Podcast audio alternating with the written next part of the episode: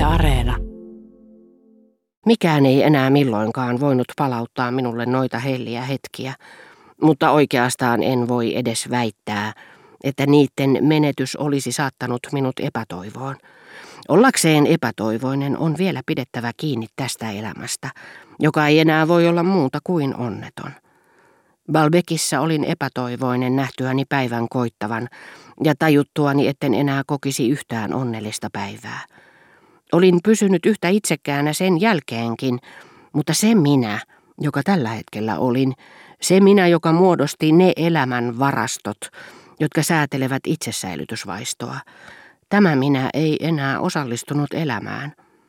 Ajatellessani voimiani, vitaalisuuttani, sitä mikä minussa oli parasta, ajattelin tiettyä aarretta, jonka olin omistanut – ja omistanut yksin, koska muilla ei voinut olla tarkkaa käsitystä siitä sisimpääni kätketystä tunteesta, jonka se minussa oli herättänyt. Aarretta, jota kukaan ei voinut minulta riistää, koska en omistanut sitä enää. Itse asiassa en koskaan ollut omistanut sitä, kuin siksi, että olin aina halunnut kuvitella omistavani sen. En ollut syyllistynyt varomattomuuteen vain siinä, että olin katsellut Albertinia huulillani ja sijoittanut hänet sydämeeni, siis elämään itsessäni, tai siinä, että olin sekoittanut perhetunteet aistinautintoihin. Sen lisäksi olin myös halunnut uskoa, että suhteemme oli rakkautta, että olimme kokeneet yhdessä sitä, mitä kutsutaan rakkaudeksi, vain siksi, että hän tottelevaisesti vastasi suudelmiin, joita hänelle annoin. Ja koska olin tottunut näin uskomaan, en ollut menettänyt ainoastaan rakastamaani naista, vaan naisen, joka rakasti minua, sisareni, lapseni, hellän rakastajattareni.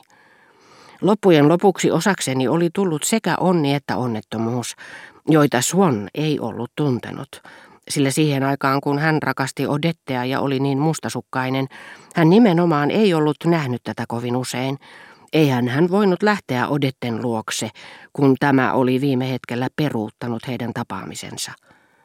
Mutta myöhemmin naituaan Odetten hänellä oli ollut tämä hallussaan kuolemaansa saakka. Minä sitä vastoin olin mustasukkaisuudesta kärsiessäni ollut onnellisempi kuin Swan, sillä minulla oli ollut Albertin luonani. Itse asiassa olin toteuttanut sen, mistä Swan oli niin usein unelmoinut, minkä hän oli käytännössä toteuttanut vasta sitten, kun se oli hänestä yhdentekevää.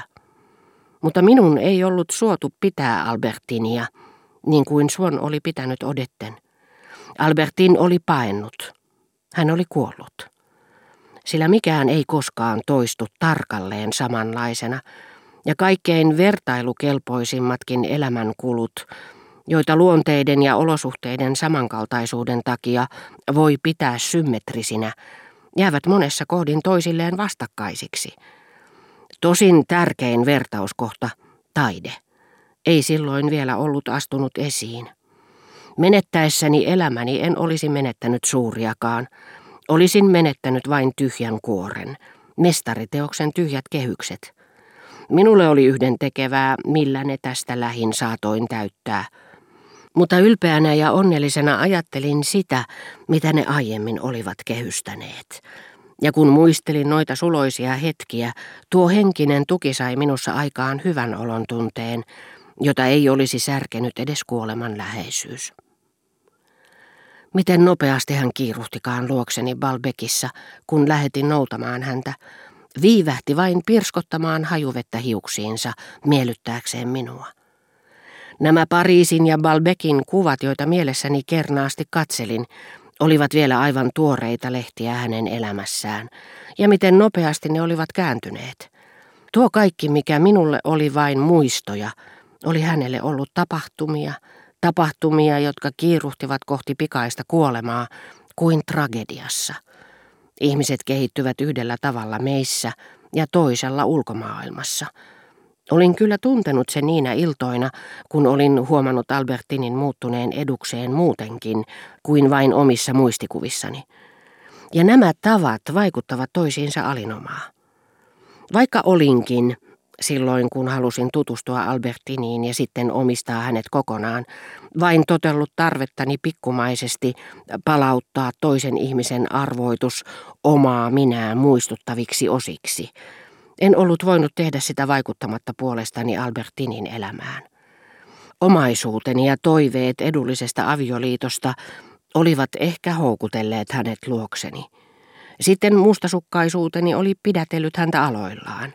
Hänen älynsä, hyvyytensä, syyllisyyden tuntonsa tai ovelajuonittelunsa olivat saaneet hänet hyväksymään ja minut taas yhä lujemmaksi takomaan tuon vankilan, jonka olivat pystyttäneet omia latujaan kulkevat ajatukseni, mutta siitä huolimatta vankeudesta oli koitunut seurauksia Albertinin elämään, ja niiden vastavaikutuksena minun sielun elämääni oli puolestaan tulvinut uusia, aina vain tuskallisempia ongelmia. Olihan hän paennut vankilastani, kuollut ratsastaessaan hevosella, jota ei olisi omistanut ilman minua, ja jättänyt kuollessaankin epäluuloja, joiden mahdollinen toteen näyttäminen olisi minulle ehkä tuskallisempaa kuin Albertinin ja neiti Väntöin Balbekissa paljastunut tuttavuus, koska Albertin ei enää olisi täällä tyynnyttämässä minua. Niinpä tämä sielun jatkuva valitus, kun se kuvittelee elävänsä itseensä suljettuna, on vain näennäisesti yksinpuhelua, sillä todellisuuden kaiut muuttavat sitä. Ihmisen elämä on kuin subjektiivista psykologiaa käsittelevä essee, joka etenee spontaanisti ja lainaa matkan päästä oman juonensa jonkun toisen elämän realistiselle romaanille – jonka käännekohdat vuorostaan taivuttavat psykologisen esseen kaarta ja muuttavat sen suuntaa.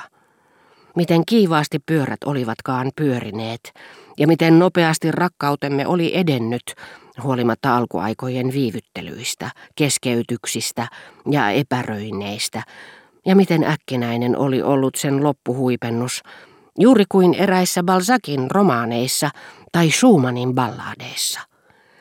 Kulunut vuosi oli tuntunut minusta pitkältä kuin vuosisata, sillä niin usein oli Albertinin asema ajatuksissani muuttunut Balbekin ajan ja hänen Pariisista lähtönsä välillä.